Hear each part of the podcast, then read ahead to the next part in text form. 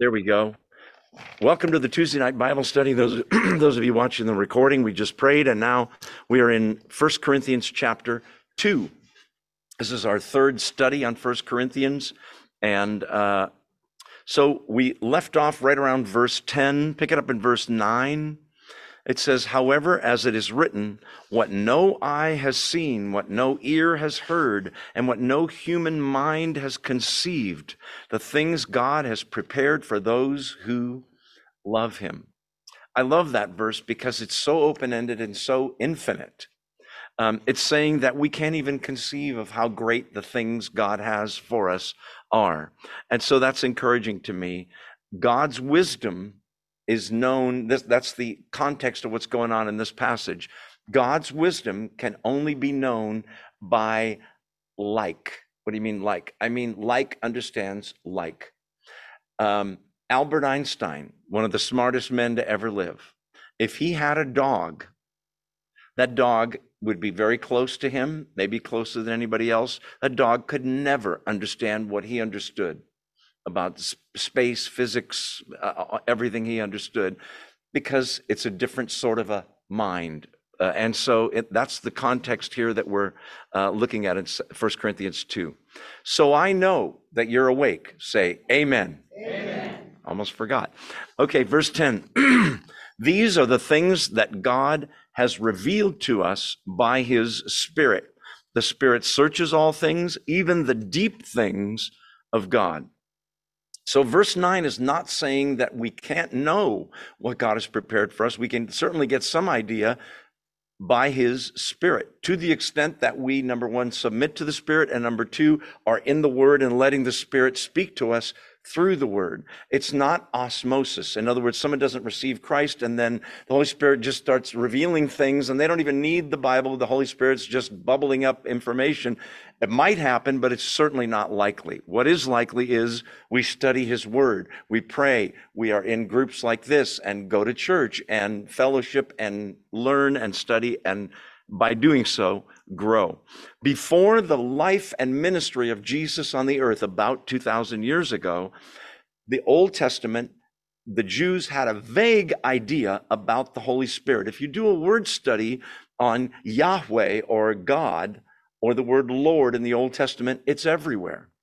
If you do a word study on the anointed one or the Messiah, it's there as well. But the Holy Spirit is kind of a mysterious figure in the Old Testament. He's definitely there. It tends to be more the Spirit of the Lord came upon Jeremiah and he spoke, he prophesied, or Ezekiel or one of the prophets. Um, I'm not saying that the Old Testament Jews didn't have the Holy Spirit, um, but not in the full orbed sense that we do. The reason for that is that the Holy Spirit is God, and God his spirit cannot dwell in us permanently as he does with Christians until the sin thing is dealt with. And so, uh, the Old Testament it's very vague through through a glass dimly. It says in one place in the New Testament. So the whole idea of the Holy Spirit being inside of every believer, the Holy Spirit in, involved in the future and salvation and in the scriptures, the New Testament. It's very vague in the Old Testament. In the New, we learn so much more about the Holy Spirit. Jesus goes away and sends the Holy Spirit, John 14, uh, that all believers have. If you're a believer in the Lord Jesus Christ and truly saved, categorically you can say, Romans and First Corinthians both say, you have the Holy Spirit. Um, the reason there's differing maturity levels is because to the extent that we submit or resist the Holy Spirit, to the extent that Jeff's studying his Bible every day, I'm only studying 20 minutes once a week, there's going to be a difference in maturity. Um, in any case, so we said last week, I gave you that little analogy about a radio. And the fact that in this room right now, there's Spanish music playing and rock music playing and country music and Christian radio and talk radio, and none of you can hear it because nobody's got a radio. But if we had a radio, we could tune in anything we wanted. I don't mean to make the Holy Spirit impersonal because he's not. It's always the male pronoun he in the Bible when it speaks of the New Testament, the Holy Spirit. But the Holy Spirit is inside of each one of us. And because of that, we are alive spiritually and the gospel is understandable to us. That's the point that he's making here. These are the things that God has revealed to us by his Spirit. What's implicit in or implied in that verse is you did not understand the gospel because you're so smart or so spiritual, and neither did I. It was the Holy Spirit. Can I see a show of hands, those of you that are here? Um, how many of you read the Bible before you were a Christian? Anybody? Okay, some of you. And did it make no sense like it did to me, or very, very little? It made very little sense to me. Um, so these things are revealed by Spirit. I just realized that I didn't say to the people on Zoom, welcome and say amen or hold up an amen sign. Oh, I see you guys in Vanuatu and I see your amen. Wonderful. Okay. So he's revealed these things, meaning the gospel, the deity of the Lord Jesus, salvation, forgiveness, all of it, grace by his spirit. And then it says at the end of verse 10 the spirit searches all things, even the deep things of God. That's an exclusive statement. It's true that Jesus would know the deep things of God, especially in his ascended, uh, glorified state. But what he's really saying there is only the Holy Spirit, to the exclusion of all human beings apart from the Holy Spirit, to the exclusion even of angels. There's a verse in, I think it's First Peter, that says angels long to look into this whole salvation thing with people. They're fascinated by it. They are spirit beings, but they're not the Holy Spirit. Um, let's see. So the Spirit searches all things. That verse has the idea of um, understands and knows all things. So um, Without the proper reception equipment, you can't hear a thing. The reason is Ephesians 2, we said last week, unbelievers are, Paul says about Christians, before you were Christians, you were, do you remember? Dead in your trespasses and sins. The common belief is that we were sick or somehow less spiritually. You hear people that aren't believers say, Oh, I'm a very spiritual person. We're going to get into that tonight, and we'll find out whether that's true or not. Uh, I don't want to spoil it for you. Verse 11. For who knows, he's, he's expounding on this whole idea that the things of God are revealed by his spirit. For, verse 11, who knows a person's thoughts except their own spirit within them? God's spirit would know God's thoughts, God's plans, and be able to reveal them. In the same way, no one knows the thoughts of God except the spirit of God. Um, there's a verse in Isaiah. In fact, let's turn there real fast. I wasn't going to do this, but I think I am. So, about the middle of your Bible, pick a spot. You'll either come to Psalms or Isaiah. And Isaiah's after Psalms, and we want Isaiah 55. Isaiah 55, and I hope that's the right reference. Let's see, verse 11. Yeah, verses 8 and 9. God talking. For my thoughts are not your thoughts, neither are your ways my ways. Now, he, that would be enough. God's saying, I think totally differently than human beings do, naturally. But look how he wants to show you how high above your thoughts his are. Verse 9. As the heavens are higher than the earth, so are my ways higher than your ways, and my thoughts than your thoughts. Pretty amazing verse. So the fact that human beings can hear and understand the thoughts of God is an astounding thing. And again, I say it's not because we're so spiritual or smart. It's because we have the equipment. We have the Holy Spirit, the person living inside of us who illuminates the Word of God, who is a louder conscience to us when doing wrong and what have you. So that's uh, that's the whole idea of like is known by like alone. Only the Holy Spirit of God could know the thoughts of God. We would never know them unless he revealed them. And the gospel is much deeper than you and I can even imagine. Look at verse 12. What we have received is not the spirit of the world, but the spirit who is from God, so that we may understand what God has freely given us. There is a spirit of the world. You mean like a, a real spirit? No. I mean, there's a, just a sort of a way that the world handles things. The Germans had a term for it, uh, Zeitgeist, which is the spirit of the age or the spirit of the times. And that changes with history, doesn't it? What is acceptable behavior now for a woman to claim she's a man or a man to claim he's a woman and go into the opposite gender's locker room is kind of, we all just kind of go, yeah, that's happening now. Hmm. 50 years ago, 35 or 40 years ago, people would have been astounded. A thousand years ago, it would have been unthinkable. The spirit of the age, things kind of change. One comp, one complaint people have about the Bible is, well, it's, you know, it was written 2,000 years ago. It really needs to be updated. God is so out of it, so out of date. You think? I don't think so. I change not, says God, right? So there's a spirit of the world. Look at verse 12 again. What we have received is not the spirit of the world. We used to have that, right? Just do the best you can. God will understand. If your good deeds outweigh your bad deeds, you'll probably go to heaven. That's the spirit of the age, right? Uh, the one that drives me crazy, I'll just tell you, is this one. Well, you know, it doesn't matter what you believe as long as you're sincere. That is so dumb to me. You can be sincere and be sincerely wrong, right? I always give you the analogy that if you wake up in the middle of the night and stumble to the to the little drawer where you keep medicines and other things and you're reaching around in the dark and with a bad headache you think you grabbed Tylenol and you open it up and you think it's really bad I'm going to take 3 and you take it and it's actually gopher poison it doesn't matter that you're sincere that it's Tylenol you're going to be sick or die, right? Sincerity is great, but it's not what gets you there.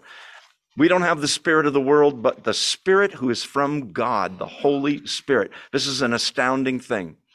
God's spirit dwells inside of you. Result, you can speak to God no matter where you are. You don't have to be in church, you don't have to be at Bible study. Anywhere you go, God is with you. It's an, an amazing thing.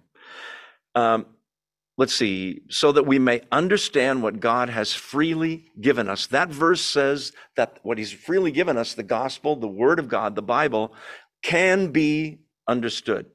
I'm not saying there aren't portions of Scripture that you or I might have trouble. What does that mean? This or this kind of thing? That's reason for more int- uh, diving in, right? And study and uh, research, if you will. Okay, so this is how we get the gospel, how we understand it. He's leading up to a point. We'll get to it. Verse 13. But God's freely given it to us because Jesus died on the cross for our sins. The prerequisite for receiving the Holy Spirit is receiving the Lord Jesus, saying to God, I realize I'm a sinner. I have no hope of saving myself. I need a Savior. I believe Jesus Christ was God in human flesh, lived the perfect sinless life I was supposed to live and didn't and died the horrible death that I deserve, and now paid for my sins. And in faith, I believe that. I believe he rose from the dead and ascended to heaven. And because of that, I want Jesus Christ, listen, to be not just my Savior, save me from drowning in Bass Lake, drag me to the edge, see you later. That's Savior, right? You could never see the person again. Well, he saved me, that guy, Harry. I don't even know his last name. As opposed to, Savior and Lord. Lord means boss, master. Lord says A, I want B, I choose A. Right? Lord says this is a sin. I'm not sure it doesn't feel that much of a sin to me. It's a sin. I'm agreeing with the Lord, my boss, my master. So once we did that, we got the Holy Spirit. He freely gave it to us. That's the reason. End of verse 12. Look at verse 13. This is what we speak not in words taught us by human wisdom, but in words taught by the Holy Spirit, explaining spiritual realities with spirit taught words. The way the gospel is printed out on the page I'm reading, the word words is right above the word words. Twice in that verse. Did you notice? Words. I want to talk a little for, uh, for a second about the Bible. He's saying this is what we speak. At that time, the Bible is still being written. Some of the books have been written by the time First Corinthians is being written, but most had not. Okay? So it's to a great extent orally transmitted. Paul's writing letters, they're being copied, copied, and sent to all the different cities, and people would run into each other and say, I've got Paul's letter to the Colossian church. And they'd say, Oh, I have the Thessalonian one. Do you want to, let's copy them both and trade? And, you know, it was being transmitted orally. He's, when he's saying this is what we speak, he means the apostles, including himself. He's speaking the gospel, the words about Jesus Christ. He's also eventually Peter, Peter, him, James, uh, Matthew, Mark, Luke, Mark, the writers of the new, uh, uh, of John, sorry, the writers of the New Testament are writing the words directly given by the Holy Spirit. It's a paradox, if you will. Many things about Christianity are paradoxes. What's a paradox? An apparent contradiction where two things appear like they can't be both true, and they are. Let me give you an example Jesus Christ, fully God and fully man. Well, which is it? Both. Two natures. To his deity, he added a human nature. The Word of God. Who wrote uh, Elijah? Who wrote Isaiah? Who wrote um, the Gospel of John? John wrote John. Elijah wrote his book. And yet the Holy Spirit wrote every single word. That's what I want to get to. The Holy Spirit wrote every single word using the writing style of the writer because John writes very differently from Peter, who writes very differently from Paul or Jeremiah. Go back to verse 13. This is what we speak, not in words taught by human wisdom, but in words taught by the Spirit. That's the Holy Spirit. Explaining spiritual realities, notice, with spirit taught words. I'm going to make the case that the words matter. And then when we are translating the Bible, we need to be pretty careful about that. There are gender neutral Bibles now. There are all feminine Bibles where God is referred to as she created the heavens and the earth. And I'm getting a headache just thinking about it. Don't mess with my word. If you don't believe me, read the last three or four verses of Revelation. Do you remember? If anybody adds to this book, and he means Revelation, but he means the whole book. There's a reason that comes right at the end of the whole book of the Bible. Don't mess with it. Okay, not in words taught by human wisdom. What's going on there?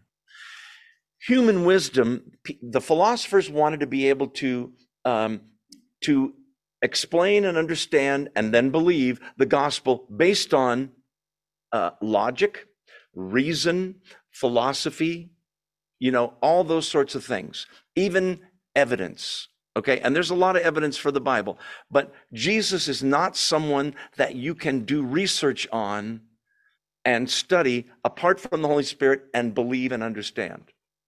Has to be by his Spirit. So that's what he's saying in verse 13. What they're teaching is right out, right from the Holy Spirit spiritual realities. Think of spiritual realities as being a different dimension. Um, how many know who Hugh Ross is? You ever heard that name, Dr. Hugh Ross? Brilliant guy. He spoke at Mountain Christian maybe, I don't know, 20 years ago, 15 years ago. Brilliant guy. I don't agree with him on creation. He's an old earth guy. The earth is millions, billions of years old. I personally, I think the earth was created in six days. God rested on the seventh. That's what the scripture says. Well, that word might not mean, here you go with the words again, right? Anyway, but he's a Christian, he's a brilliant guy. He came up with the idea of the dimensional worlds, okay? I'm going to bend your minds a little. Go with me on this. Imagine we live in three dimensions, don't we? Length of this room has length, it has width, but also height. You with me? Imagine a two dimensional world, which is just length and width. So, do you know what it is? It's a plane. Picture it as the top of a desk. There is no up, there is no down. It's just left, right, forward, behind. You got it? It's flat. So everybody on the earth, uh, in that world would be flat, right? So in flat world, two-dimensional world, if I run into Jeff and Doreen standing behind him, I can't see her because it's flat world. I can't look over or under, right? Okay. In flat world, they are wondering about God. Flat world is two dimensions. Just go with me on this. God is in three dimensions. So if I was God, and this is flat world here, the flat part of a desk, I could put my face right on top of just about Jeff and Doreen, and they would have no idea because there is no up, right? That's sort of like now go one more dimension. Now we're in three. People say the fourth dimension is how many know? Time. God is in dimensions far above us. That's why I believe, just like in two dimensional world, it's flat world, God could be right there and they wouldn't know it. That's why Jesus can say the kingdom of God is here. It's among you. Not only because he's there, but God is not far from any one of us. Do you remember that scripture? Um, okay, I've lost most of you and most of you are asleep. Let's keep rolling uh, not in words with human wisdom, words taught by the Spirit, explaining spiritual realities. The fact that God is above us, his thoughts are not our thoughts, the whole idea of the gospel. Verse 14, the, the person without the Spirit, by definition, what is that? An unbeliever, right? It's me before I became a believer. The person without the Spirit does not accept the things that come from the Spirit of God but considers them foolishness and cannot understand them because they're discerned spirit uh, only through the spirit. They're spiritually discerned one translation has. Okay now we're back to the radio again. Remember? They cannot understand it. I'm not saying they can't grasp the idea that don't you understand? Jesus was a human being but also god. He died on a cross he rose from the dead he paid for our sins. They can cognitively understand the words. It's not like you're speaking Swahili and they go, no comprendo kind of thing. That's Spanish for I don't understand. Instead, they understand, they, it just seems dumb to them. Just seems like foolishness. You believe in an unemployed carpenter from 2,000 years ago that you've never seen or met, who died on some cross, a criminal, and bled out and then rose, you say rose from the dead, and you believe that's going to affect your life today in the year 2000? And the answer is totally, right? A hundred percent. I do. That's a Holy Spirit thing. Um, so the person without the Spirit, an unbeliever, doesn't accept the things that come from the Spirit of God, meaning the gospel, the identity of Jesus, the Word of God, the Bible, doesn't accept it. Lesson for you and me if you're witnessing to someone, excuse me, and they're not a believer, please don't expect them to just hear it and go, oh, I believe. If they do, praise God, because you know what that means? The Holy Spirit's been dragging that guy and convicting that guy of sin, a gal, and dragging her toward himself. And they've been resisting. But at that moment, when you witness to them, if they say, they start crying and say, I believe, I want to receive Jesus, you're going to think, I am so good at this witnessing thing. And God's going, right? You're not, and neither am I. You could witness, I've witnessed to people so clearly and eloquently and had them go, eh. My friend Roger Cloud, he used to be in my band. He lives in Alabama. He's a smart guy. He's a former attorney. We talk and talk and talk, and I answer his questions, and Eh. I can't be surprised at that. I have to understand he doesn't have the Spirit of God. So just don't witness to anybody. No. Pray, I'm going to witness to Boyce tomorrow. Please, Father, open his heart. Draw him to your son Jesus. And sorry. It's yeah, really. It's bad to sit in the in the front rows. Okay, just kidding. Boyce is a Christian. I just want to make that clear. Um, so they don't understand it, but we pray. It, they think it's foolishness. They cannot understand them because they're only discerned through the Spirit. That unbeliever doesn't have the radio, the Holy Spirit living inside of them. What makes perfect sense to you and I, they just say, eh. Pretty amazing thing. Um, let's see. We're getting into a discussion here about two categories, but I want to warn you there are three. The two main ones are in this chapter. There's a third one coming. The two categories of human beings are the natural man and the spiritual man. Okay? The spiritual man has the Holy Spirit. By definition, the, spiritual person is saved. He's a Christian. The natural man is the way human beings are ever since Adam and Eve without the Holy Spirit. Got the picture? They're un, unsaved. The natural man, some of them can be totally nice people who do nice things. They just don't do them for the glory of God. They don't have to all be murderers or thieves or anything. Um, so let's see, did we finish verse 14?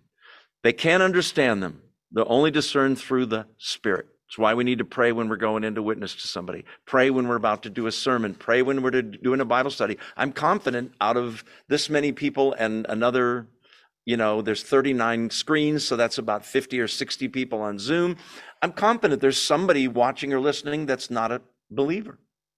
So I pray on the way in the car with my eyes closed while I'm driving. No, just kidding. But I do pray, open the eyes of everyone uh, and ears of people, draw them closer. Most of you are saved. I maybe all of you are. Who knows? Some of you are wondering about me. All right.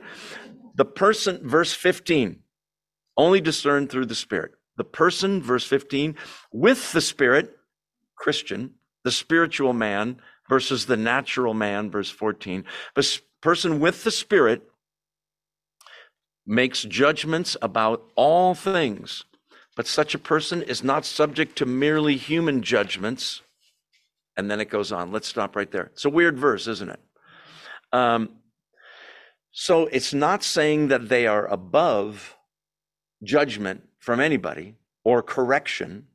You can't come to me and say, Joe, I know you you have a drinking problem. And I say, hey, you can't judge me. I'm a believer. That's not what it's saying. It's saying that a Christian uh, cannot be judged in spiritual matters by an unbeliever because they don't understand. They don't know. They're in darkness. That's part of the sermon on Sunday. I'm getting the two mixed up a little. Um, by the way, I, I, mentioned it last week, uh, but I mentioned his name, but not this quote. Carl Sagan had a show called Cosmos. Brilliant guy. He's dead now. Um, he used to say at the beginning of the show or the end, I can't remember, the cosmos, meaning the universe, the physical, natural world, okay, is all there ever was and all that there ever will be. In other words, there's no spiritual hocus pocus. There's no afterlife. When you die, it's your life is over. That's the end. It's not a comma, it's a period. Um, there's a brilliant guy, didn't have the Holy Spirit, couldn't understand the spiritual things. So a spiritual man is not above criticism, but he's not judgeable by the natural man on spiritual things. Um, look at verse 16 if, with, with me, if you will. Um, for, and now he's going to give an analogy who has known the mind of the Lord so as to instruct him? It's a rhetorical question. Who has known the mind of God to the point that they, the person, can teach God? It's kind of ridiculous, isn't it? The obvious answer is Nobody, right? But we have, the end of verse 16 says, the mind of Christ. So um, this is an interesting verse because it comes from Isaiah 40, verse 13. You say, well, what's interesting about that? In that verse, um, it's, it says that we have the mind of Yahweh, God the Father. He's saying Paul changed the words? I am. I'm saying he's equating the mind of Christ with the mind of God the Father. They, they have the same mind. They don't disagree on anything. Um, the same mind. So this is an astounding thing. And by the way, you've seen, haven't you, in these verses, the Trinity, God the Father, a lot of talk about the Holy Spirit. And here it is. We have the mind of Christ. You say, then why am I so confused? Why am I, why do I worry? Because we still also have the old mind, the old me, the old unsaved guy is still in there. Sin nature, Christians call it, right? And so there is in Christianity a constant battle for control, right? Because the old me wants to do some of the old stuff that I used to do that I thought was fun. But the new me led by the Spirit, knows that was all a big waste of time and was sinful and was displeasing to God, and I don't want to do it. But Satan has been at his craft for thousands of years. He knows that what would tempt Chris here would not tempt me. And what would tempt me might not tempt Debbie or somebody else.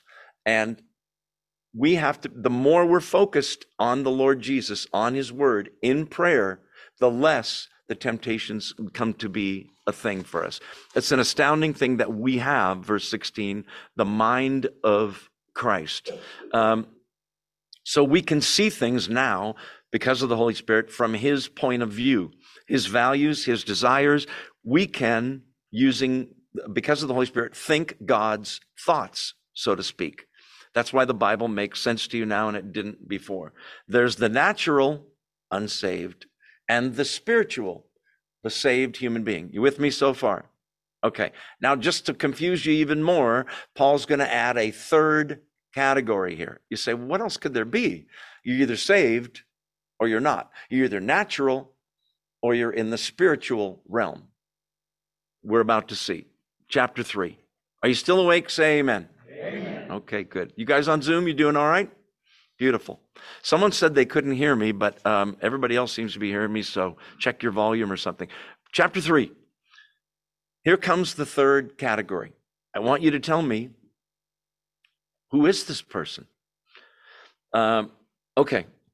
And there's a, some debate about this, I'll tell you first of all, but the majority of the Christian scholars I read agree with the position I'm about to tell you. I will give you the other position as well. Verse 1 Brothers and sisters, who's he talking to? Brothers and sisters, meaning what? Siblings? No, no. Christians right? That's how we address each other. He's my brother. She, she's my sister. He's talking to the Christians and in the Corinthian church. Read carefully, verse 1. Brothers and sisters, I could not address you, he's talking about before, as people who live by the Spirit, but as people who are still fleshly or worldly, mere babies, infants, babes in Christ. There's the third category. Um, I, uh, and we'll talk about it in a second. I want to read verse 2 and then we'll dive in. I gave you milk, not solid food, verse 2 says, for you were not ready for it. Indeed, you're still not ready for it. That's a shame. The third category is remember, what's the two categories again? Natural, unsaved human being. Fully alive physically, uh, not alive spiritually, does not have the Holy Spirit living inside of him doesn't hear the spiritual stuff, doesn't understand it. It's kind of boring to him. The spiritual, the saved human being has the Holy Spirit. It makes perfect sense to them. They are born again. Third category the immature, stunted growth, malnourished, we'll talk about that, Christian. The carnal Christian. If you know anything about Latin, carne means, in fact, in Spanish, carne means meat or flesh. Okay? This is a person that is uh, a Christian, but they are not maturing. Okay? The analogy that I give, I'm going to do this on Sunday and you're going to be sick of it by then, is look at this cute little baby. Diapers, got a little bottle here and nine pounds, four ounces. Yeah. And you say, How old is the child? And I say, 15 years old. You mean months? No, 15 years old. What are you thinking? Something's wrong. Something's real. Are you feeding this child? What? 15? Does he speak? Goo goo gaga. That's about it. Something's wrong, right? With birth, this is a, a, a law of nature. With birth comes growth. Nothing is born that just kind of stays the same, at least that I know of. So they are Christians, but they're not behaving like spiritual people. They are not studying the word. They are not obeying. They're living with one foot in the world, one foot in the church thinking I can straddle the fence and do both. Around my non Christian friends, I can get drunk and look at pornography and steal stuff. And around my Christian friends, I can say hallelujah, praise God, and act all Christian around them. And I even raise my hands sometimes in service. You can't live in both worlds. They're carnal Christians. There are those, not many, but there are scholars who debate this and say these guys are not saved. They're still in the world. But I point you to the verse brothers and sisters, I could not address you. Brothers and sisters, it's a term that we use for Christians, right? As people who, notice the words, live by the Spirit. Doesn't mean they don't have it, they're not living by it. You can submit to the Holy Spirit or you can resist the Holy Spirit, right? God's telling me, don't go in there. and I'm saying, I'm only going to go for an hour. You wait out here right? And he rolls his eyes. We can grieve the Holy Spirit when we sin or we disobey God or we ignore God's word. I could not address you as people who live by the Spirit, but as people who are still worldly. Second reason why I believe they're Christians, and most scholars do mere infants or babes. Notice the last two words in Christ. In the Bible, in New Testament, there's a lot of times where people are talked spoken of as we, we are now in Christ. It's a term for people that are believers. This is a weird third category. I would venture a guess we've got some of them watching or listening tonight, trying to live in both uh, worlds, and it does not work as they probably are already figuring it out. Um, because of that, these people are very naive and gullible and tend to believe in some preachers preaching stuff outside of the word of God because they're they're not really being led by the spirit of God. Um, so he says in verse 2 I gave you milk, not solid food, for you are not ready for it yet. Indeed, you're still not ready. By the way, time marker, it's been four years since Paul planted this church. That's plenty of time. It's not like they became a Christian last Thursday. What do you expect, Paul? Give them some time. They'll mature. It's been four years at least. These people are still, a lot of them, in this church worldly. This is the most troubled church in all of all the churches that are written letters to in the New Testament. Um, so what's he talking about with milk? He's talking. He's comparing um, spiritual truth the Word of God, the gospel, to human um, food. Okay? What what do I give this baby? A steak? T bone? What's wrong with you? Why can't you eat it? No, of course not. You give a baby milk. It's all they can digest. They don't have teeth, right? They can't digest anything else, and mother's milk is better than regular milk. Amen, ladies? Amen. Okay. Painful, though, right? Um, so he's saying, I've told them Jesus uh, died on the cross, he rose from the dead. We follow him as Lord. The basics of the gospel, the kind of basics that a three year old could kind of nod and understand. He wants to teach them the deeper things of God, and that would be comparable to solid food, steak and potatoes and whatever else. They're not ready it kind of goes right over their heads because they're not submitting to the Holy Spirit. They're not ready for it. This is a third category the immature, fleshly, carnal Christian. They're in Christ, they're brothers and sisters, but their diet is milk. Remember, I said about the 15 year old uh, guy here or gal? They're malnourished, right? They're not getting a proper diet. I love this analogy of the gospel and the Bible being milk or solid food. Why? Because does anybody here say, um, uh, you know, I ate, I think it was June of last year was the last time I ate. What?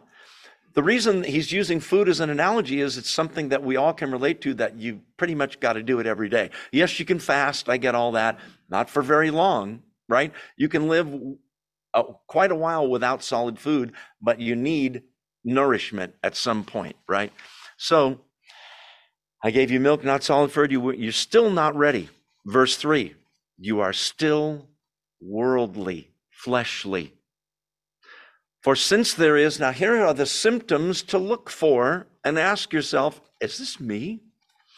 You are still, uh, for, sorry, middle of verse three. For since there is jealousy and quarreling, divisions among you, are you not worldly? Are you not acting like mere humans? You say, what's wrong with that? We are a higher creation now. Paul says we're a new creation, right? We're supposed to act like the people God has made us to be. So he says they're still worldly, and the symptoms are the jealousy, the war, quarreling, the fighting, infighting in the church, the divisions in the church, serious, immature failures kind of thing. The problems are they are not that close and in tune with and in obedience to God. That's a vertical problem. Got it? Me up to God. That is manifesting itself in the fact that they're sinning, the vertical, and then the horizontal relationships with one another is suffering as well. Just a symptom of the first one, really, where there's fighting and jealousy and all that kind of thing, divisions in the church. Remember earlier he talked about, and he's going to talk about it again. Some in the church, there's divisions in chapter one. I'm of Paul. I'm of Apollos. I'm of Cephas, which is Peter. Oh, I'm just of Jesus. And there's all these little cliques, and we're smarter than you are, and we're more spiritual, and we're supposed to be one. So these people, you might say, like spiritual junk food. Fills you up, not really good for you, not nourishing. My mom always made really balanced meals for us, Italian woman, you know, and she had a rule, which was no candy before dinner. And she would say, You'll spoil your appetite. Did you ever hear that? And she was right. You eat three chocolate bars and then you sit down to eat dinner and you're like, I, will wait on this. Don't spoil your appetite. If you fill yourself up with spiritual junk food, man's wisdom, philosophy, it might fill you up to where you're not that interested in the Word of God. Jesus says in John 16 12 to the disciples, I have yet many things to say to you, but you cannot bear them now. They get it later, the gospel, and after he leaves with the Holy Spirit, he says, I want to teach you the deep things, things of God, and you're not still ready. Evidence of that? Same symptoms. Do you remember? There twice, once in Luke and once in, I can't remember, another gospel, separate incidents. The disciples who are with the Lord of the universe, Jesus, they're arguing about, do you remember? Which one of them is the greatest? Peter, James, John, Philip, Andrew, Judas. Are you kidding? Did you miss who's over here at the end of the table? It's crazy. Jealousy, all that kind of stuff, divisions. So um, we already talked about that. So uh, we are supposed to, the Bible says, First John talks about this a lot, walk in the Spirit meaning day to day, step by step, moment by moment, the consciousness that we are the a human being with the Holy Spirit living inside of us, conscious of God, of His will, all that stuff, day by day, moment by moment, making decisions, but in the in the walking in the Spirit as a habit, not walking in the flesh, worldly and what have you. Okay, back to the text. Oh, we got a little more, and then we'll take a break. So Aren't you acting like mere humans? Verse 4, look at uh, verse 3, look at verse 4. When one says, I follow Paul, and another, I follow Apollos. And He's coming back to this from chapter 1. Are you not mere human beings? Um, and he's going to go on. And, and this is interesting because he's got a little fan club there, right? I'm of Paul. If he was an egotistical, fleshly guy, he'd say, they're the right ones, the Paul ones. But he's, his point is did Paul die for you and rise from the dead? Did Paul save you from your sins? Did Apollos? Did Peter? Look at verse 5. What, after all, is Apollos? And what is Paul? Only servants, human beings, through whom you came to believe, as the Lord has assigned to each his task. Um, and he's going to go on and talk about planting and watering and make it a little analogy there. But for now, he's saying there's no comparison between any human being, whether it's Billy Graham, Peter, Paul. These guys were apostles, right? Not Billy Graham, but the others. There's no comparison between them and the Lord Jesus. Don't get your eyes off Jesus on any human teacher, no matter he's your favorite. That's great. Learn from him on TV, radio, whatever it is. Keep your eyes on Christ. Because, folks, human beings, mark it down, will always disappoint you in some way because we're all human. Uh, let's take our two minute break and stretch our aging bodies. Say hello to someone you don't know during these two minutes, and we'll be right back. Those of you on Zoom, I'm just going to turn my screen off. I'll be right back. Don't go away. There we are. Welcome back to the Tuesday Night Bible Study, part two. Let's see, we are in uh, chapter three, early in chapter three of First Corinthians. Those of you that are here, find your seats, if you will. So we've got the natural man, unsaved, the spiritual man or human being, saved, living in the spiritual realm, walking in the spirit, and the third category, the immature, fleshly, carnal, worldly believer. That's what he's talking about here. And he's talking about them because they are the ones that are creating these divisions. I'm of Paul, I'm of Apollos, and what, on all of that. Verse 5 After all, what after all is Apollos? What is Paul? Only servants. He wants them to know that they are servants who serve the king. Keep your eyes on the king. They're only servants. By the word, by the way, if you go to church and you address your pastor as minister, do you know what the word minister means? It means a servant. Deacon is a servant. Um, all of us are to be servants of not only God, but of each other, right? Through whom you came to believe. That's where they got the gospel, first through Paul and then through Apollos. I love this last phrase as the Lord has assigned to each his task. Like I said, the sermon I'm giving Sunday, that's almost an encapsulation of it. About each person, each believer being assigned a task. I don't want to give away the whole sermon because then none of you will you'll all be asleep. But anyway, that's what it's all about. Each person here, every believer in the world has a spiritual gift. Every single one. Says so in Romans, says so in First Corinthians. The question is, what's your gift? What's my gift? And the more important question, or gifts, it can be plural, are you using it in a church for the kingdom of God? Well, I don't go to church, I just stay home and not biblical. Hebrews says, don't forsake the assembling of yourselves. Listen, together. Not on Zoom or YouTube. No, it doesn't say that in the Bible. Okay, sorry. My point is, we need each other. Christianity is supposed to be a community of believers, a family under one Father, one Lord. So there are different um, jobs or offices or gifts given to each one. Um, the Lord has assigned to each his task. Now, in the example of Paul, Apollos, and Paul, in verse 6, he's going to say, I planted, uh, NIV has the seed that's implied in the Greek. It's not there, but that's what it means. In other words, he came there with the gospel and taught him about it. And then he had to leave eventually. Apollos watered it. Okay. He expounded on the Bible, taught more about it, and answered their questions and watered the seed that Paul had already planted of the gospel. And that's the way it is. You may witness to somebody and they move to Tennessee and you never see them again and you think, oh, well, but somebody in Tennessee meets them and they become a Christian. And you planted the seed and somebody else watered. Do you know that we are called to plant the seed, right? Share the gospel. We are not called to make sure they believe. That's not your prerogative or mine.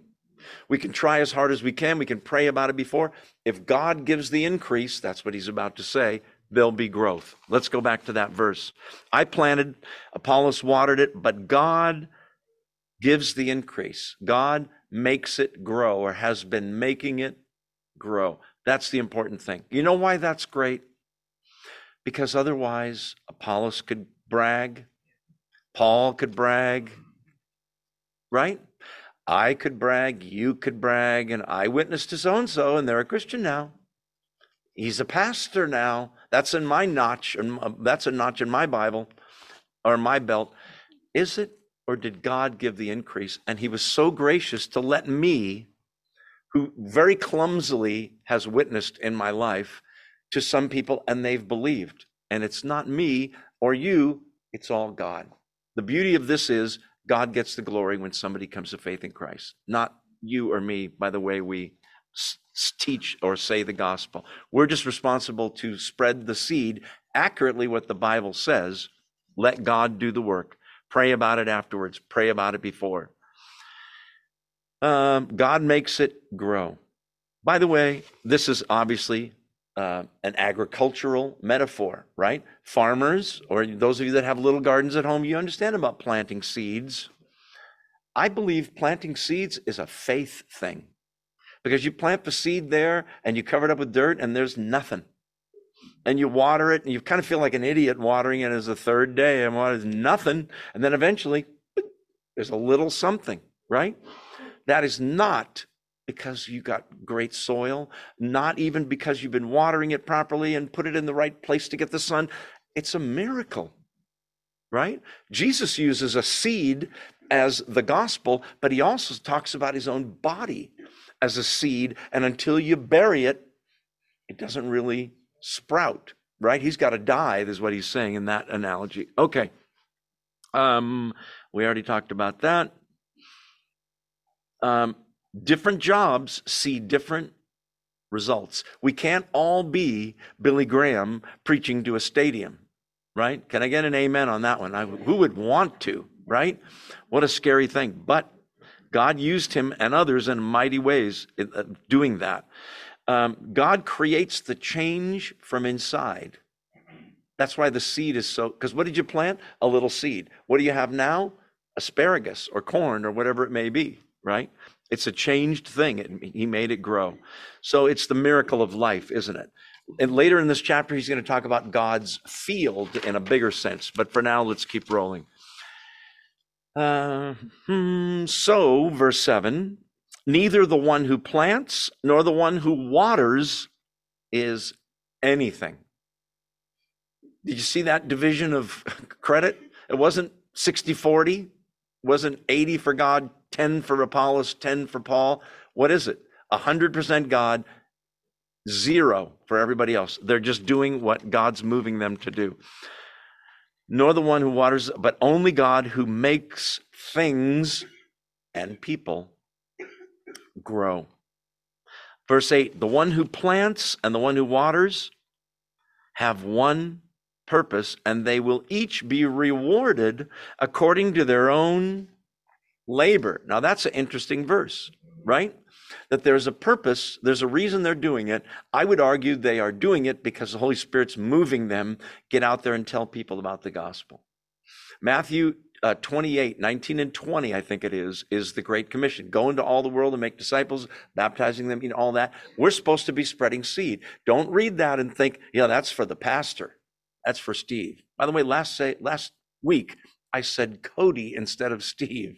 Uh, I, my apologies. That's a pastor I haven't seen for like five years. Anyway, six years. Um, um, so th- the point is, uh, we are called to do that. That is our job to spread the gospel uh, any way that we can.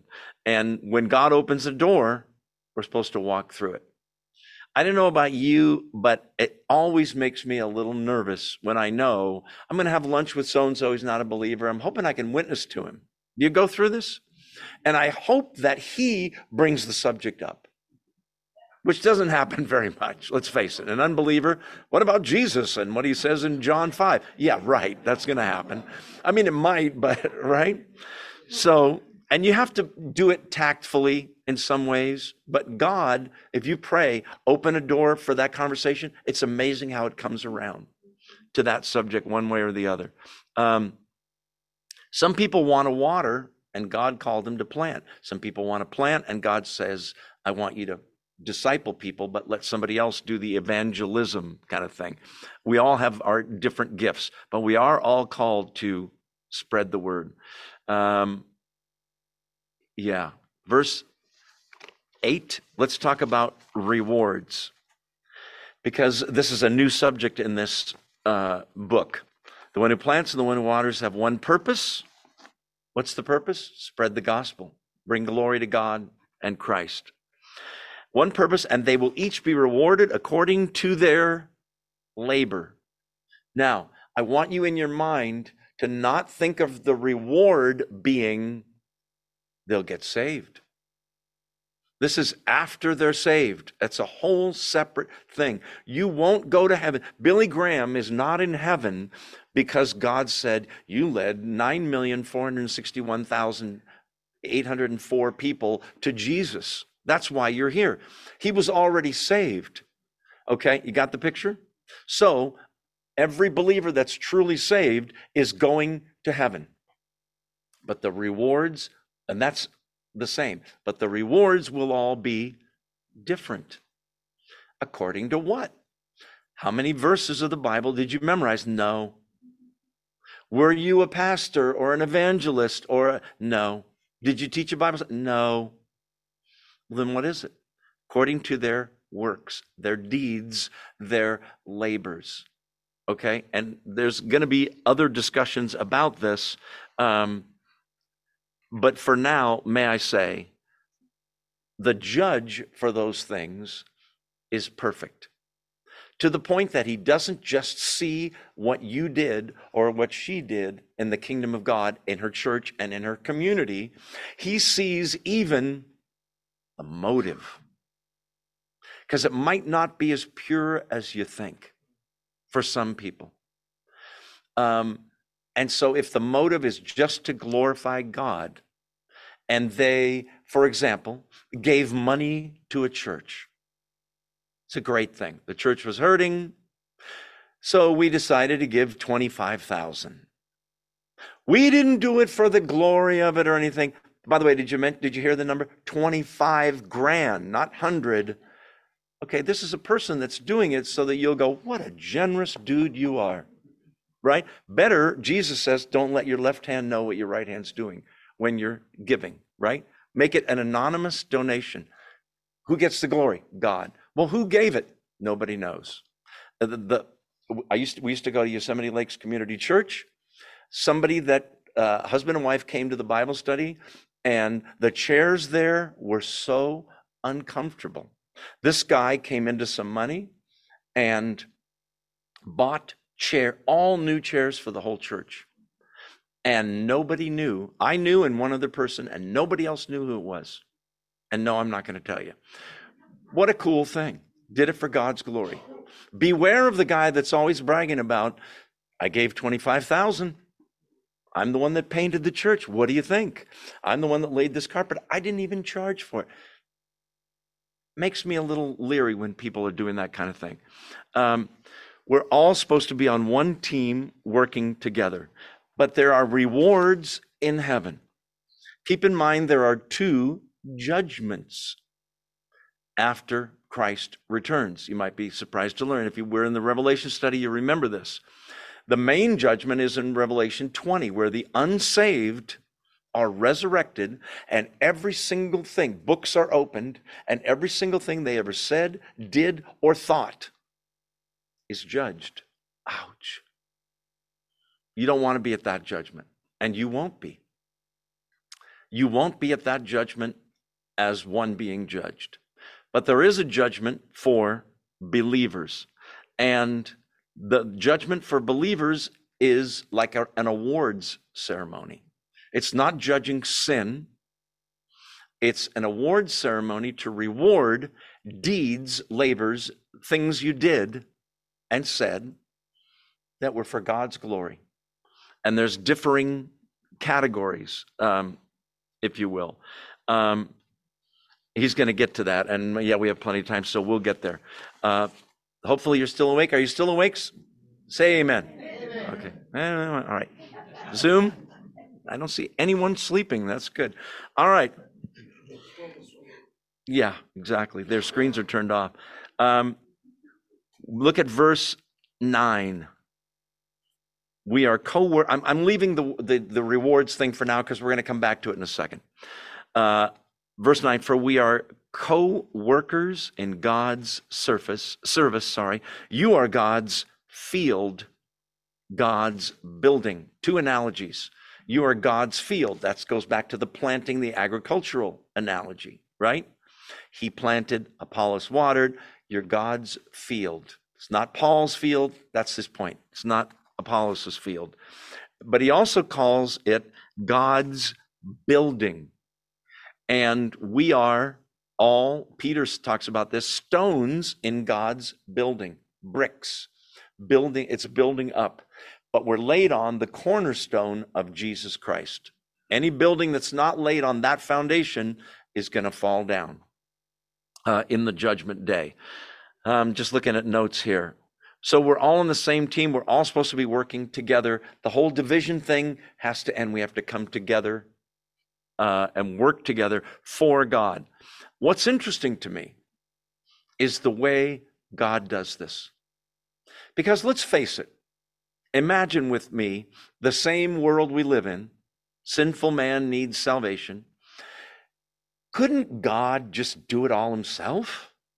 and not use Billy Graham and ministers and deacons and elders and you witnessing to your sister and you witnessing to the guy at work and couldn't he?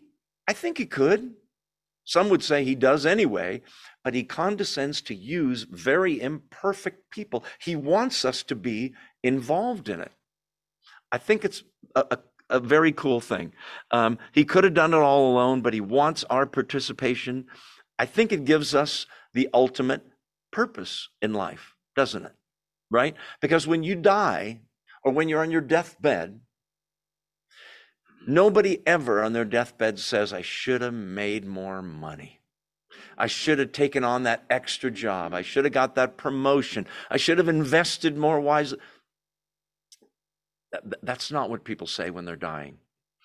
It's all about purpose, and the ultimate purpose is God's purpose. So He wants our participation. He uses imperfect people. We got to remember that when we're working with the other imperfect people, that they say see you and I as imperfect, right? Some are more imperfect than others, right?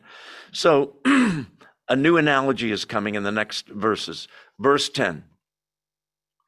Um, by grace, God has given me, Paul, I laid, uh, by the grace, sorry, God has given me, I laid a foundation as a wise builder, and someone else is building on it, but each one should build with care. He's going to come back in the next verse to the reward thing. So, the most important word in verse 10 has not really been introduced except in the introduction of uh, 1 Corinthians, and that's the word grace. This is one of the deeper things of the gospel. Okay? The, the, uh, we, as we've said again and again, the gospel is Jesus died on the cross for our sins. He was God in human flesh. He paid the penalty we deserve, the, got the punishment we deserve. He gives us his righteousness. We follow him as Lord and as Savior. That's the gospel. What isn't as clear in that cursory view of the gospel is this that it's completely undeserved. That's what grace is completely undeserved, unearned, and it wasn't owed by the person that gave it. That's hard, listen, for human beings to grasp because we want to deserve it. The reason Mormonism is popular, the reason Islam and Jehovah's Witnesses are popular, Islam is much bigger than Mormonism and Jehovah's Witnesses put together, is because in those religions, you earn it. Why do you think the Jehovah's Witnesses and the Mormons are knocking on doors? Why do you think the five pillars of Islam are so important? Because you better, if you're a Muslim, you better do them and not kid around because you earn it. Christianity is different. It's grace, it's a free gift, which is already a sort of a contradiction because if it's a free gift, then I can sit back and do nothing. And you can, but then you're in category three, the carnal Christian. With birth comes growth. Part of that growth is the desire. I want to spread the word about this Jesus character. I can't believe the way he's changed my life. Took away the desire for alcohol, took away the desire for drugs, took away all these things, and he continues to change me and you. But we have to remember we're not working in the church, we're not painting the church or giving the 25,000 to earn salvation. We're doing it in response to or gratitude for what God did for us. It's such an unbelievable gift. It's it's the point at which you say, I owe you everything. That's Christianity. And that's why there's rewards based on what you do, but also the motive. We'll get into that in a second. I'm still reading notes here. Uh, yeah. It's an exalted thing to be a fellow worker with God. But the weird thing is, God doesn't choose exalted people, He just chooses ordinary people. It's an amazing thing, so that He will get the glory. Uh, grace. Couple quick things. Romans 12, 3. Each person, listen, each believer is given a measure of, wait for it, faith. You didn't muster up the faith yourself. He gave you a measure of faith. What you do with it is up to you. He gave you a muscle in your arm. If you lift weights every day, it'll get bigger, you'll get stronger. If you don't exercise the faith, it might atrophy. Romans 3 No one seeks God. No one. No, it's not true. I sought God. No, you didn't. He chose you, sought you out. It's that's why it's all grace, because it's all his doing. Um, yeah, we, faith is a gift, Ephesians 2, 8, and 9. Uh, not of works, lest any man should boast. Philippians 1:29 he granted to us. Listen to this. To believe. You know why you believe? He granted it to you. Like a king, I grant you a pardon. I grant you the ability to ride my horse. He granted you the ability to believe. Without that granting, you and I would still be the natural, unsaved human being. Um, okay, I think we're beating that dead horse enough. Yeah, uh, yeah, we already talked about that. Verse 11. So he laid a foundation, someone else is building on it. But each one should build with care. That's the last part of verse 10. Let's talk about that. What does that mean? That means that Don Collins led this guy to Christ. I think that's great. But now he's handed him off to me to disciple him, mentor him, teach him even more. Okay? Don taught him the real gospel. I better be really careful. That's the foundation, Jesus Christ. That's Don gave him that. If I'm teaching him some weird doctrines, that building's going to fall down, right? He's going to be misled. Verse 11 For no one can lay any foundation other than the one already laid, which is Jesus Christ. Every other religion is based on a set of creeds, a set of do's and don'ts.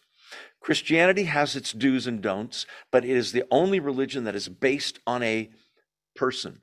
Translation You could take Muhammad out of Islam, you could take Buddha out of Buddhism, and you'd still have the religion. You take Jesus Christ out of Christianity, you got nothing. If he wasn't who he said he was, if he didn't really die on the cross and rise from the dead, all this do unto others stuff, it's nice thoughts, and we ought to try. It's not going to get you to heaven. It's not going to get your sins forgiven. If the guy didn't die on the cross and pay 2,000 years ago, that's the only foundation we got to be building carefully. Now, with that in mind, rewards, verse 12 and following. Verse 12. If anyone builds on this foundation, remember the analogy? Don brought the guy to Christ, led him to Christ, totally a gift of grace that he was able to do that. God had prepared the guy's heart. He led him to Christ, and now we're going to be building. Okay, and he's going to use some building materials. Some of them are really lousy, some are pretty good, some are really great. And the great ones have something in common. I'll just hint for you.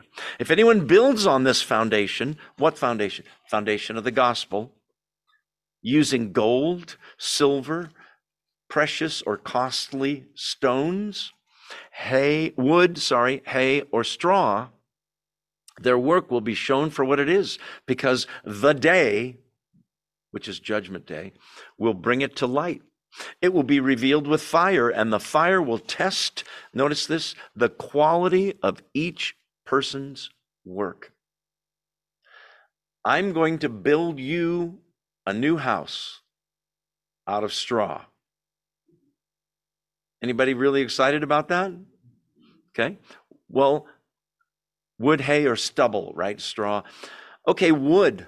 That's better, much better out of wood, right? Okay. Believe it or not, in this analogy, three of these things are good and three are bad. The three that are good are gold, silver, and costly stones. Wood, in this analogy, although most of our houses are made out of wood, right, is bad. You say, hmm, really? Yes. Wood, hay, straw, those are the bad ones. Why?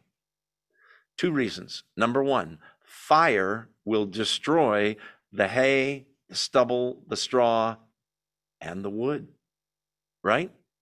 Fire will not destroy precious stones, silver, gold. It purifies gold. That's reason one.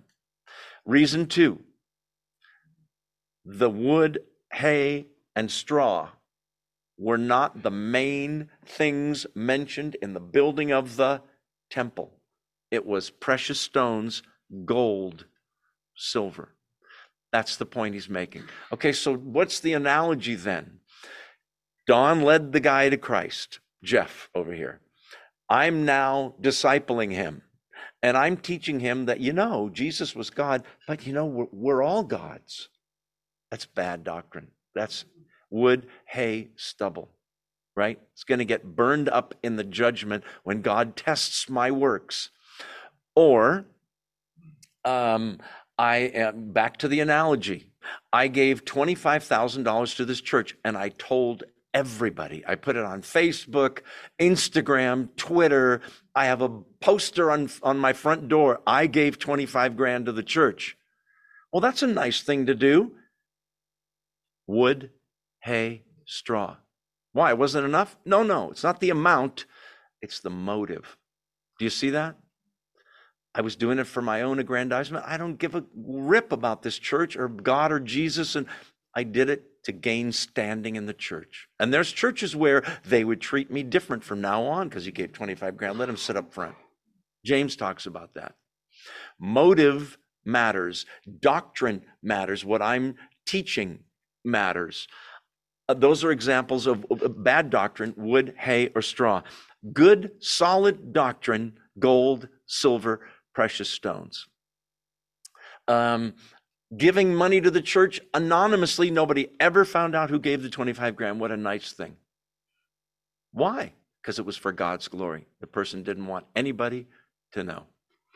So, building on the foundation is witnessing with right doctrine gold, silver, costly stones, um, right motives, uh, and working for God's glory, not mine or anybody else's. Um, we will receive rewards. In heaven, the rewards are in the book of Revelation, spoken of as, do you remember? I think it's chapter four, crowns. Right? But what happens to the crowns? Anybody know? The people that receive them take them off and cast them at the feet of Jesus. What a beautiful picture. I, I, I could cry thinking about it because they realize I wouldn't have done any of these things if it wasn't for him changing me from the inside out. The old me would have never done any of these things I'm getting a reward for. To God be the glory. It's a beautiful picture. Okay. Temple building materials, we talked about that. Mix in the wisdom of men with your preaching wood, hay, stubble. 60% good sermon, 40% human wisdom and all that. That stuff gets burned up, and the 60% that's good is uh, rewarded uh, in that example. Um, fire tests the quality of work. We, my band had a, a show scheduled in Santa Rosa, California, the day of that huge fire. Remember that fire? And we obviously couldn't do the show. The place burned uh, to a great extent. They postponed it and rescheduled it for months later. And we went up and did the gig. And to get there, you have to go on, on a two lane highway. I don't remember the number. I could not believe how some of the houses burnt to the ground, burnt to the ground, perfectly okay. Sometimes the wind just changes. I talked to uh, Chispa's brother in law about that at, at his house about a month ago. Why is that? But what I couldn't get over was burnt to the ground, burnt to the ground, perfectly okay, made out of stone. Burnt to the ground, burnt to the ground, but the guy's rock wall is perfect in the front, not combustible. That's a metaphor for what we do for God that is truly for the right motive and the right thing that we were supposed to do. Um, yeah. Um, yeah, we already talked about that. I'm not going to beat that dead horse. Okay, we're still moving on. Um, let's look at a couple of passages where there are judgments for believers.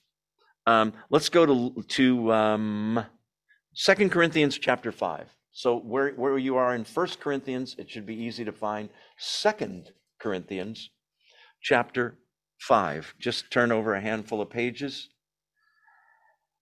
Mm-hmm. Verse ten. Well, look at verse nine.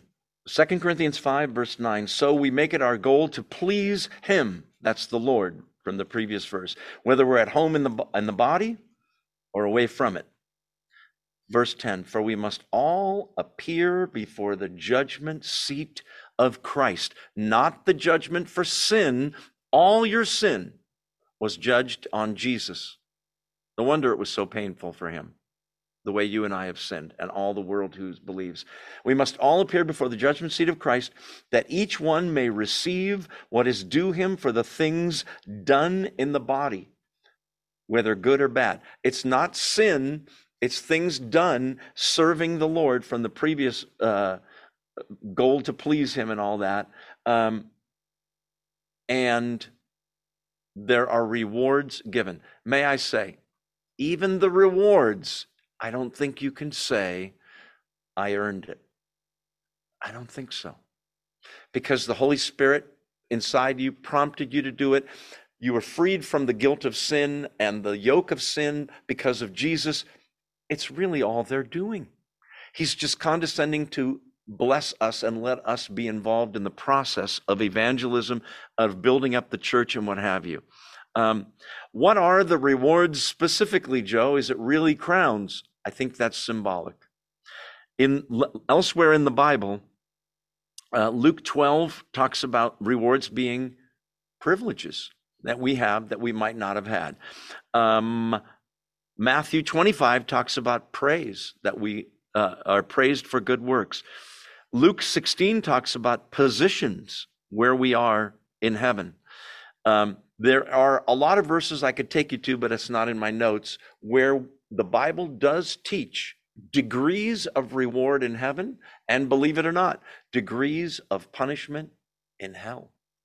It'll be far worse for Capernaum, Jesus says, because they saw the, they heard the gospel, they saw the miracles.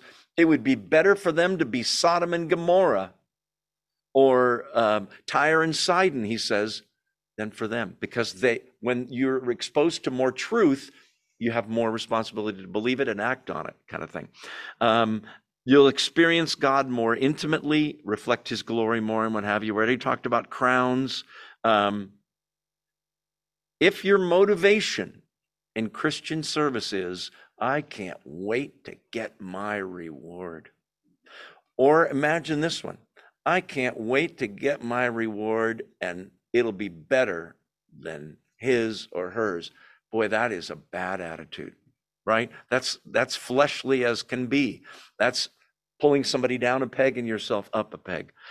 All right rewards. We already talked about the fire testing. Now we're going to get to a little bit of an even weirder vo- verse.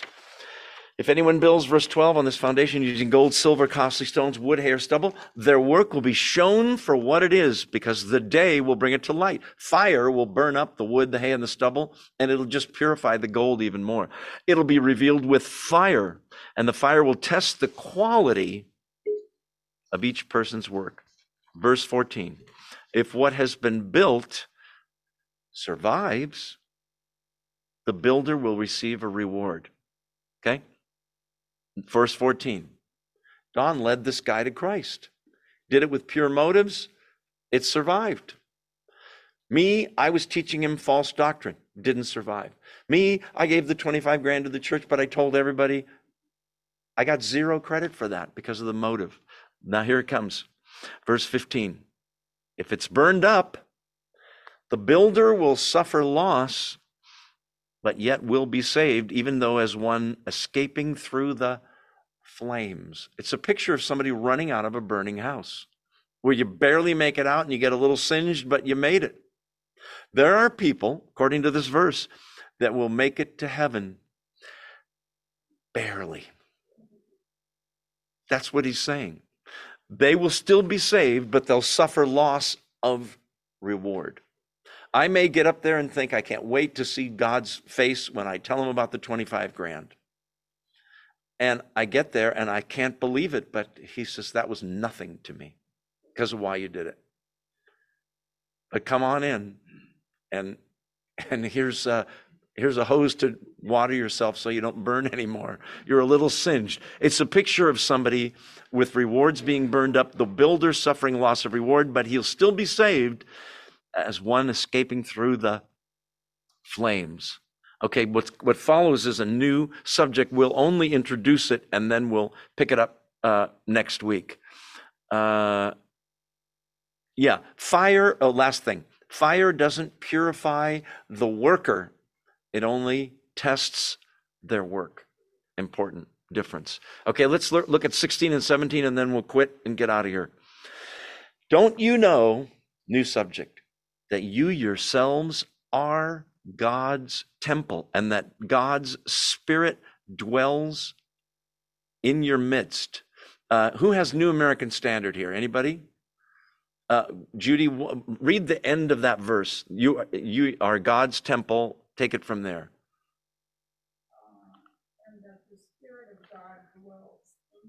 And the Spirit of God dwells in you. And that's simpler than the NIV's uh, translation. You yourselves, human beings, are God's temple. Now, you got to go back to the Old Testament to understand how unbelievable this is. What was God's temple? It was a place where people went to meet God, to worship God, to pray, to sacrifice to God. It was where the Jews considered, partly wrongfully so, I'll show you next week, that God lived there. Jesus dispels that whole idea and says, Your temple is left to you desolate. You've made my house into a, remember, den of thieves and robbers. Because remember, they're selling stuff, exchanging money, and it's kind of a zoo there. Um, they turned it into something it was never meant to be. The astounding thing is that we, human beings, are, not all human beings, believers, the spiritual, are God's temple, and the Spirit lives within us. That's proof. If that doesn't motivate you to live in a more holy, sinless life as much as you possibly can, nothing will. Because if you stop to think as you're sinning, God, my body is God's temple. It, will just be incongruous. You won't be able to do it. It's, it, it should stop you in your tracks. God's Spirit dwells in you. You are God's temple. Now, let's take that analogy. Does that mean people sacrifice to you? No. But your whole life, Romans 2, or Romans 12, sorry, becomes a sacrifice. Living sacrifices. That's what Paul talks about in Romans 12. That's what we're supposed to be.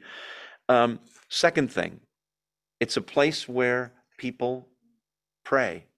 I can pray anywhere. I don't have to go to Jerusalem. I don't have to go to the synagogue. We ought to meet together in church. Don't get me wrong. You can pray on the top of a mountain. You can pray in a 7 Eleven store waiting for your Slurpee. You can pray in the doctor's office. Some of you do, right? God's Spirit is with you wherever you go. We'll talk about this next week. We're out of time. Let's close with prayer and then we'll uh, pick it up next week, God willing. Thank you, Father, for this time in your word. What an astounding thing that you choose to use us, that you live inside of us by your Spirit that you have uh, forgiven us and given us tasks to do and gifts to do it, God. May we do your work on this planet with your goal, goals in mind, with your glory in mind, and not our own, Father. May we uh, receive rewards which are really all yours anyway, Father. Thank you for this time in your word. We pray that these things would change the way we live our lives, and we give thanks to you in the name of the Lord Jesus Christ. Amen. Those of you on Zoom, we'll see you next week. God bless you. Thanks for being here.